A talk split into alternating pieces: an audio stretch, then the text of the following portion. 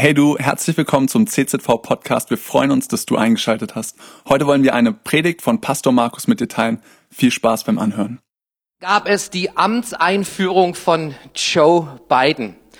Und es ist faszinierend, was da drumherum alles läuft. Ich habe mal ein bisschen recherchiert, was so bei einer Amtseinführung von dem US-Präsidenten, Einzug ins Kapitol, wichtigster Mann auf dieser Erde, was da alles drumherum geschieht. 20.000 Menschen sind da aktiv daran beteiligt. Das ist Sicherheitspersonal, das sind alle Mitarbeiter, die da Stühle aufstellen, die einen blauen Teppich rollen. 3000 Quadratmeter groß ist dieser blaue Teppich. Und für die Security wird übrigens täglich 44.000 Dollar ausgegeben, um auf diesen wichtigsten Mann, Person auf unserer Erde aufzupassen.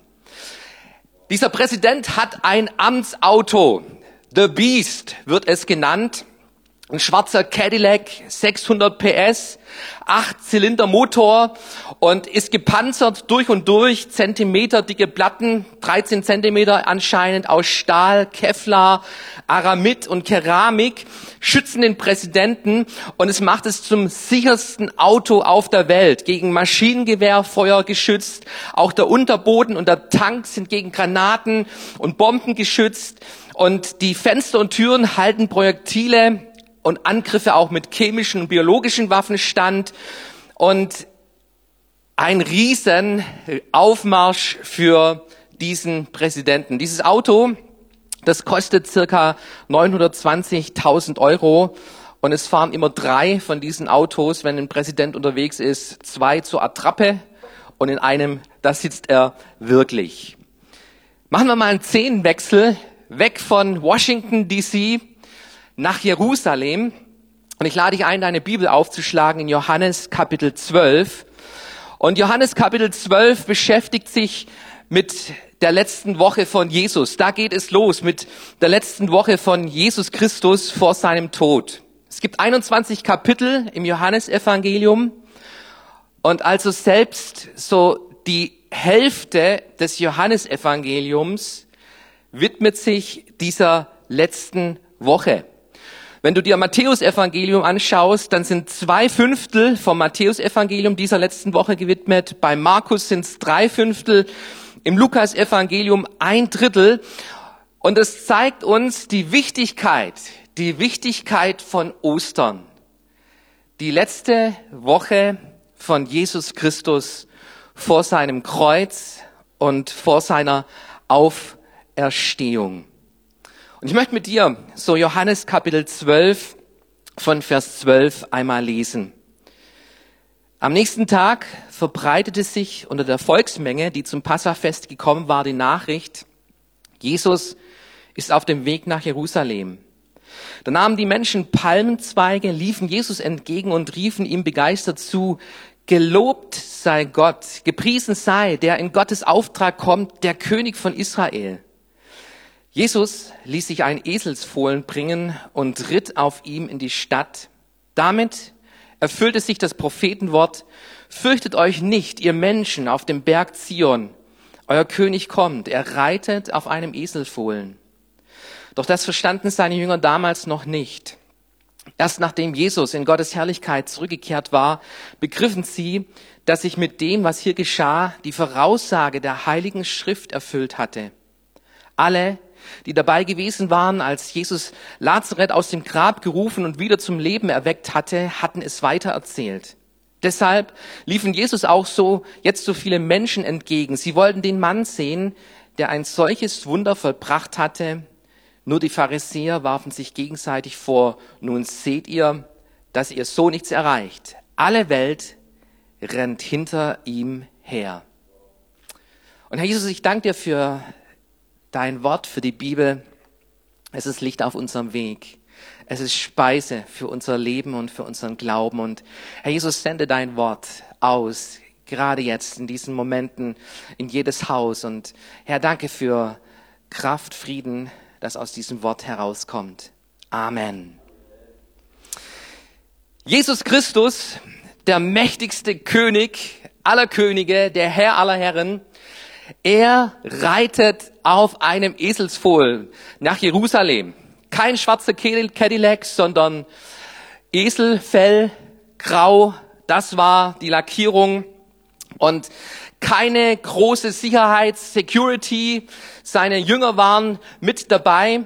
Und was, was war da an Palmsonntag eigentlich los? Interessant ist, dass bis zu diesem Zeitpunkt Jesus allen Menschen gesagt hat, erzählt nicht von mir. Wenn er Wunder getan hatte, dann war seine Reaktion, sagt es nicht weiter. Aber ab diesem Punkt, da tritt Jesus Christus auf und er geht zielstrebig auf Jerusalem zu und er hat eine Botschaft. Ich bin König. Ich bin der König. Ich bin der König der Könige. Ich bin der König von Israel. Ich bin der König der Welt. Jesus präsentiert sich uns hier in diesem Kapitel als dieser König. Und das Volk rannte ihm zu. Sie hatten gehört, ein Teil hatte miterlebt, dass Jesus Lazarus von den Toten auferweckt hatte. Und bei ihnen, da, da kam diese große Erwartung. Das ist der Messias, das ist der Retter Israels. Und sie kamen mit ihren Palmzweigen und wedelten ihm zu. Sie legten ihre Gleiter auf den Weg und Jesus ritt auf diesem Esel durch Jerusalem. Und es war keine Kinderparade, wie wir es manchmal denken, wenn wir so an Palmsonntag denken, sondern es war der Einzug des Königs. Der Einzug des Königs. Diese Palmzweige ist ein jüdisches Symbol, das für Römer, für ähm, Leute, die mit dem Staat Israel nichts zu tun hatten, ein Dorn im Auge war. Es gab ein paar Jahre zuvor gab es schon mal einen Makkabäer, der auf einem Esel nach Jerusalem geritten war. Die Römer waren eingezogen, hatte den Tempel entweiht und es gab einen Aufstand und Makkabäer befreiten Jerusalem von den Römern und der Tempel wurde gereinigt, gesäubert und wieder in Betrieb genommen mit Palmzweigen. Es war ein politisches Symbol, was Rebellion, was auf Widerstand zeigte und das Volk war drauf und dran. Sie freuten sich. Das ist der Messias, das ist unser König und sie riefen es raus. Hosiana, Rette uns, gepriesen sei der, den Gott uns als Messias schickt. Es ist interessant, wie Jesus auf diese jubelnde Menge reagiert. In Lukas Kapitel 19, wir werden es nachher noch genauer anschauen, da lesen wir, dass Jesus sich zurückzog und weinte über Jerusalem, weinte darüber, wie das Volk reagierte. Jesus ist ein König, aber er ist ein anderer König, als wir ihn uns oft vorstellen. Wenn du dir die Predigten, die Lehre von Jesus anschaust und wenn er über das Reich Gottes spricht und über Königsherrschaft, dann stellst du fest, dieser König ist anders. Wir denken an äußeren Pump und, und Gloria und ein Pracht und ein zur Schaustellen. Jesus er sagt, mein Reich ist nicht von dieser Welt. Und ihm geht es nicht um, um äußere Titel, um, um äußere Machtsymbole. Ihm geht es um unser Inneres, unser Herz zu erreichen. Jesus, wo er vom Reich Gottes erzählt, da sagt er, bei euch soll es nicht so sein wie bei den irdischen Herrschern. Und er sagt, wer der Größte sein will, der soll aller Diener sein. Und wenn Jesus von dem Reich Gottes erzählte, dann stellte er Gott als einen König vor, vor dem man keine Angst haben muss. Ein König, der, zu dem man freien Zugang hat. Ein Königreich, das nicht von dieser Welt ist. Und er zeigt jetzt diese Macht, diese Vollmacht dieses Königreiches in seinen Worten, in seinen Wundern und wie er mit Menschen umging. Und seine Vollmacht zeigte sich vor allem an einem Punkt in der Macht seiner Liebe. In der Macht seiner Liebe. Wie willst du jemanden als König gewinnen, ähm, damit er mit dir anfängt, eine Beziehung zu leben? Ich habe eine Geschichte entdeckt von einem König, der sich in ein Mädchen verliebte, ein armes Bauernmädchen. Und er liebte dieses Mädchen von ganzem Herzen er wollte sie als Frau haben. Er wollte sie gewinnen für sich, für sein Reich. Und er holte sich die Berater und die Berater, sie sagten ihm, du kannst dir jedes Mädchen nehmen, das du willst, befiehl und wir schleppen sie zu dir. Aber wie kann Liebe erzwungen sein? Kann man Liebe irgendwie erzwingen? Nee, Liebe, Liebe ist etwas, was gegen, auf Gegenseitigkeit beruht. Andere schlugen ihm vor, überschütte sie mit Geschenken. Zeig ihr deinen Reichtum, all das, was du hast und sag ihr, all das gehört ihr. Und der König dachte, aber woher soll ich wissen, dass sie mich liebt und nicht meinen Reichtum und nicht meine Schätze? Und so kam dieser König auf diese Idee, dass ich mich entäußere von all meiner Macht, von all meinem Prunk, von all meiner Königswürde und ich gehe auf die Ebene eines armen Bauerns herab und ich werbe um die Liebe dieses Mädchens. Und genau das tut er und er gewinnt die Liebe und dadurch kommt diese Beziehung zustande und ihr lieben Freunde, nichts anderes tut Jesus. Jesus Christus, er ist der König aller Könige, der Herr aller Herren. Der ganze Himmel dreht sich um diesen König Jesus und dieser König Jesus, er kommt auf unsere Erde, entäußerte sich von allem, er wurde arm, um uns zu zeigen, wie sehr Gott uns liebt. Und was er möchte, ist, dass wir diese Liebe für uns entdecken. Dass es da einen Gott gibt, der uns so sehr liebt. Jesus Christus, er hat auf dieser Erde kein Land regiert. Er hatte auf dieser Erde keine Armee, die er anführte. Aber er hatte die Macht der Liebe, die er predigte, die er verkündigte, das Reich Gottes den Menschen nahe brachte und sagte, ich will der König deines Herzens sein. Und lieber Freund, lieber Zuschauer heute Morgen, das ist die entscheidende Frage, die ich uns heute hier allen stelle. Ist Jesus König deines Herzens? Und das ist Glaube. Das macht den Glauben aus. Glaube, der sich nicht an äußeren Dingen festmacht, sondern ein Glaube, der im Herzen erlebt und erfahren hat, es gibt diesen Gott, der mich liebt. Und ihm gehört mein Leben. Und ich liebe ihn von ganzem Herzen. Dieser König Jesus ist anders. Eine zweite Beobachtung aus dieser Geschichte. In diesem Eselsritt erfüllt sich Prophetie und Halleluja. Gott hat einen Plan. Gott hat einen Plan. Mit der Menschheit, mit unserer Erde, mit dir und mit mir. Gott hat einen Plan. Dieser Tag, Palmsonntag, er geschah im jüdischen Kalender am zehnten Tag des Nissan. Und darum Dabei handelt es sich nicht um diese Automarke, sondern das ist ein Monat im jüdischen Kalender. Und an diesem zehnten Tag des Monats Nissans, da wählten die jüdischen Familien ihr Passalam aus. Da wurde ausgewählt, welches Lamm wird am Passafest geopfert. Es ist interessant, genau an diesem Tag da reitet Jesus als König nach Jerusalem und sagt, ich bin der, ich bin der Messias. Jetzt ist es öffentlich. Ich bin der Erwählte Gottes, der gekommen ist, um für alle Menschen geopfert und geschlachtet zu werden. Und dann schau noch mal in dieses Kapitel hinein, in Vers 14. Da findest du eine Prophetie aus Sacharja Kapitel 9, Vers 9. Jesus ließ sich ein Eselsfohlen bringen und ritt auf ihm in die Stadt. Damit erfüllte sich das Prophetenwort, fürchtet euch nicht, ihr Menschen auf dem Berg Zion, euer König kommt, er reitet auf einem Eselsfohlen. Johannes, er zitiert eine Prophetie aus dem Alten Testament. Warum?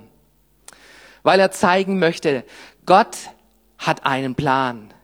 Gott hat einen Plan und prophetische Worte offenbaren den Plan Gottes oft schon hunderte von Jahren vorausgesagt. Und es gibt diesen Tag, wo prophetische Worte sich erfüllen. Und die Bibel ist voll mit prophetischen Worten, die sich buchstäblich erfüllt haben. Und es gibt prophetische Worte, die noch ausstehen. Und lieber Freund, ich möchte dir sagen, auf dieses Wort kannst du bauen, kannst du dein Leben setzen, weil Gott, er erhält seine Verheißungen.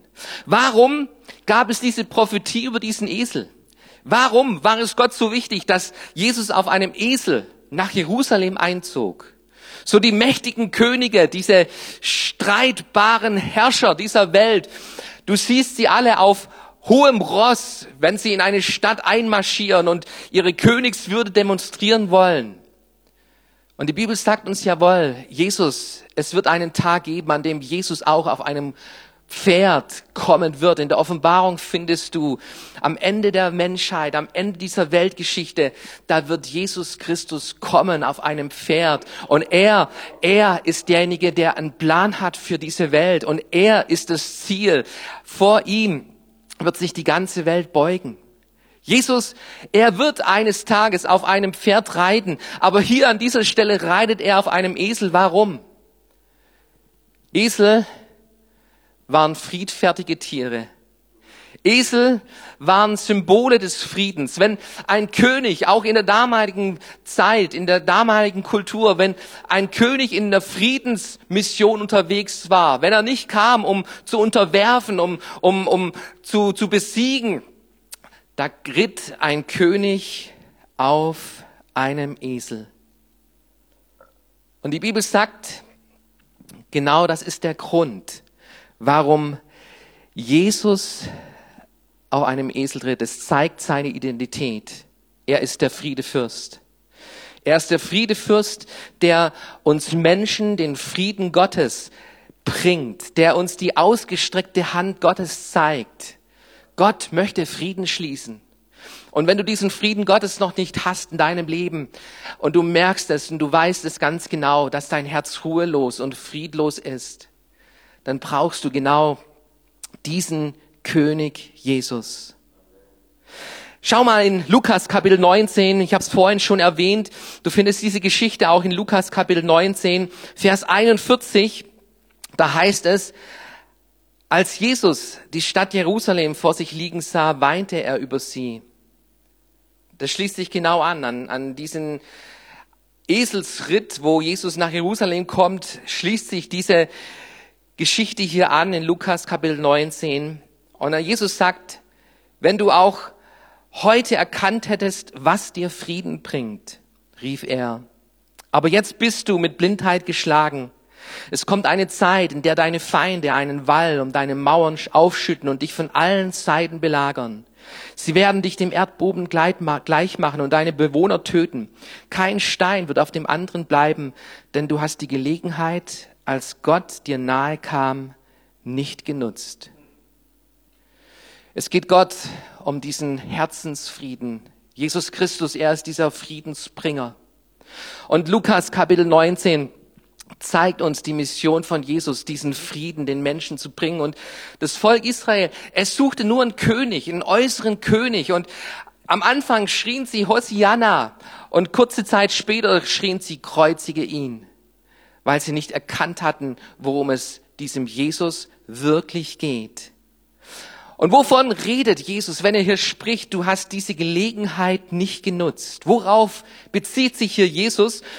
Und wenn du in deiner Bibel studierst und nachforschst, dann stellst du fest, es ist, es ist ein Verweis auf Daniel Kapitel 9, Vers 26 und 27, wo Daniel eine Prophetie hat über den Tempel und Daniel, er prophezeit, dass in Babylon prophezeit Daniel, dass der Tempel wieder gebaut wird. Und dass der Tempel so und so viele Jahre in Betrieb sein wird. Und dann wird dieser Friedefürst kommen. Und das Volk wird ihm den Rücken zukehren und er wird getötet werden. Und danach wird der Tempel zerstört werden. Wenn du dieses Kapitel liest, Daniel Kapitel 9, dann stellst du fest, es ist so eine präzise Prophezeiung. So präzise, dass Sir Robert Anderson das anfing zu untersuchen. Er war Kriminalist, Leiter von Scotland Yard und er war Christ und er machte sich auf die Suche. Was ist hinter dieser Prophetie zu entdecken. Und er fand genau heraus, wann dieses, dieser Dekret, dieses Dekret gegeben wurde von Artaxerxes aus Babylon, der Nehemia den Auftrag gab, zurückzukehren nach Jerusalem, den Tempel aufzubauen. Es war am 14. März 445 vor Christus, als dieser Befehl ausgesprochen wurde.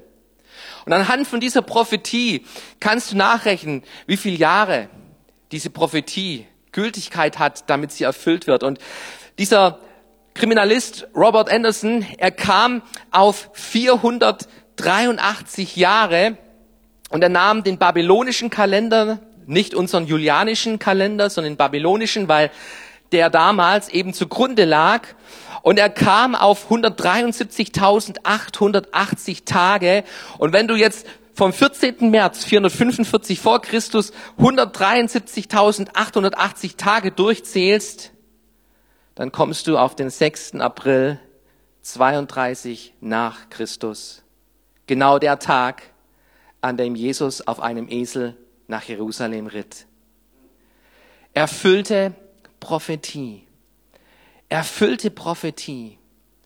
Ihr lieben Freunde, unser Gott hat einen Plan. Dieser Plan ist vorausgesagt. Dieser Plan, er bedeutet für uns Christen manchmal Bedrängnis. In dieser Welt habt ihr Bedrängnis, aber seid getrost, ich habe die Welt überwunden. Dieser Plan bedeutet, dass Jesus Christus wiederkommen wird. Und ihr lieben Freunde, wir leben in einer spannenden, verrückten Zeit. Und da, wo Politiker keinen Plan haben, wo wir nicht wissen, wie die ganze Geschichte endlich aus ist und wieder vorbei ist mit Corona. Es gibt einen Gott, der einen Plan hat. Und dieser Gott, der diesen Plan hatte, diesen Esel genau so platzieren, dass er an diesem Palmsonntag bereit steht, damit Jesus Christus auf ihm durch Jerusalem reiten kann. Das ist dein und das ist mein Gott. Ein Gott, der einen guten Plan hat. Und weißt du was? Ich möchte heute bereit sein bereit sein für diesen König. Und wenn dieser König einen Esel sucht, dann will ich ein Esel sein, auf dem dieser König reiten kann. Und dieser König, er sucht, er sucht Menschen, er sucht Menschen, die ihn in ihrem Herzen zum König erkoren haben, wo Jesus Christus regiert mit seinem Frieden, mit seiner Kraft, mit seiner Freude und Menschen, die bereit sind, für diesen König zu leben und zu wirken und auf ihn warten, weil er hat einen Plan. Er hat einen genialen Plan. Dieser Gott, meinst du nicht, dass er sich um deine Probleme, um deine Sorgen kümmern kann? Dieser Gott sieht ganz genau, was in deinem Leben momentan stattfindet. Und er spricht zu den Stürmen. Dieser König, er ist der Friedefürst. Und sein Friede soll in deinem Herzen regieren. Ich komme zur dritten und zur letzten Frage. Was machst du mit diesem König? Jesus, der Esel und du. Was machst du mit diesem König? In diesem kleinen Abschnitt Johannes Kapitel 12, da berichtet uns Johannes von den Reaktionen der Menschen, die da mit im Spiel waren. Und das ist typisch Johannes. Johannes, er lenkt den Fokus auf Jesus, auf die Botschaft von Jesus und dann bringt er den Weitwinkel und er zeigt uns Menschen drumherum, die das gerade miterlebt haben und zeigt uns ihre Reaktionen, weil er uns einladen möchte. Einladen, diese Geschichte nicht nur zu lesen, nicht nur ein Zuschauer zu sein, sondern um uns zu fragen, wie reagierst du in dieser Botschaft auf Jesus Christus? Und du findest die Jünger von Jesus und schau dir nochmal Vers 16 an in Johannes Kapitel 12, Vers 16. Da heißt es, dies verstanden aber seine Jünger anfangs nicht, doch als Jesus verherrlicht war, da erinnerten sie sich, dass dies von ihm geschrieben stand und dass sie ihm dies getan hatten. Und hey, das war einer der besten Verse, die ich in letzter Zeit gelesen habe. Weißt du warum? Weil die Jünger genauso Nullchecker waren, wie ich es manchmal bin. Hey, die erlebten Jesus, die waren begeistert von Jesus, aber die kapierten kein Stecken. Und genauso geht's mir manchmal in meinem Leben, oft in meinem Alltag. Hey, ich habe keinen Plan, ich, ich weiß nicht, was, was abläuft gerade. Ähm, ich frage mich, Gott, wo bist du? Ich habe keinen Plan, ich check nicht durch. Und hey, selbst den Jüngern, den Jüngern ging es genauso. Du findest eine zweite Gruppe, das waren die, die von dieser Auferstehung Lazarus gehört hatten, sie gesehen hatten, anderen davon erzählt hatten und sie rannten zu Jesus, als Jesus nach Jerusalem kam, wegen diesem Wunder. Hey, Wunder sind Hammer. Und wir glauben und beten, dass Gott auch heute Wunder tut. Wenn du krank bist, dann schick uns deine Not und wir werden dafür beten. Aber weißt du was? Die wichtigste Lektion ist, wir rennen Jesus nicht nach wegen Wundern, wegen äußeren Umständen, ob es uns gut geht oder schlecht geht. Ein paar Tage später rief die gleiche Volksmenge, kreuzige ihn. Wir sind nicht wundergläubig, wir sind Jesusgläubig. Unser Herz hängt sich an Jesus Christus. Und du findest eine dritte Gruppe hier in dieser Geschichte und das waren die Pharisäer, die Jesus ablehnten und die Jesus am liebsten aus dem Weg schaffen wollten. Jesus, er verlässt diese Szene und er geht an einen einsamen Ort und er weinte. Er weinte über Jerusalem, weil sie nicht erkannten, worum es geht. Und lieber Freund, es geht heute um dich, um dich und Jesus. Ist Jesus dein König? Hast du Jesus erkannt, wer er ist, in seiner Macht, in seiner Größe? Jesus möchte König deines Herzens sein.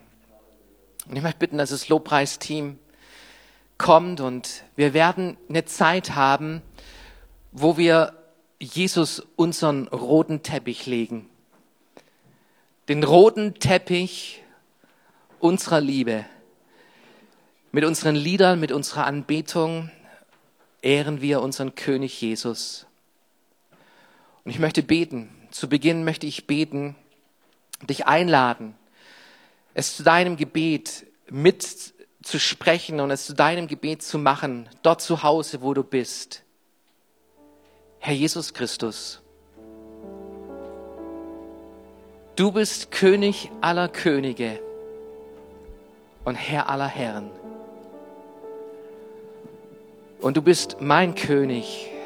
Du regierst in meinem Herzen und wir brauchen dich. Herr, gerade in diesen Zeiten, in denen wir leben, wo äußerlich so viel drunter und drüber geht, wo wir die Dinge nicht verstehen. Herr Jesus, es ist so, es ist so gut, dich als König zu haben. Du bist anders. Du hast Vollmacht über Krankheit, Sünde, Tod und Teufel. Aber womit du überzeugen willst, ist mit der Macht deiner Liebe. Und wir stehen heute hier und wir wollen dir sagen, wir lieben dich. Komm, sag das mal an dem Platz, wo du gerade bist. Jesus, ich liebe dich. Jesus, ich liebe dich. Und du bist mein König. Halleluja. Und Herr, es ist so gut, dass du einen Plan hast. Du hast einen Plan mit unserer Welt. Und wir wissen, wie die Geschichte ausgeht, nämlich, Herr, du bist der Gewinner.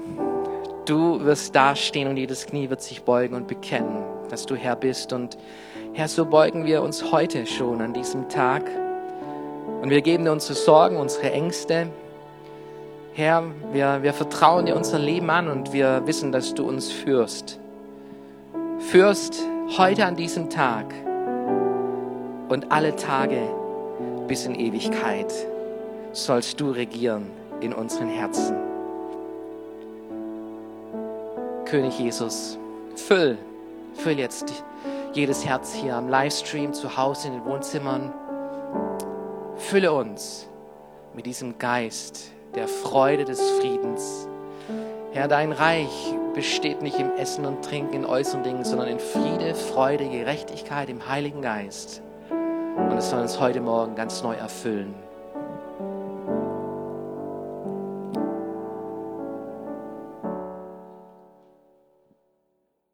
Cool, dass du dir unsere Predigt angehört hast. Wir hoffen, sie hat dir geholfen und wir wollen dich ermutigen, auch während der Woche Teil einer Kleingruppe zu werden. Schreib uns einfach eine E-Mail an podcast.czv.de kreuzheim.de oder komm einfach am Sonntag in unseren Gottesdienst. Folge uns außerdem auf Facebook oder Instagram für alle weiteren Infos. Wir freuen uns auf dich.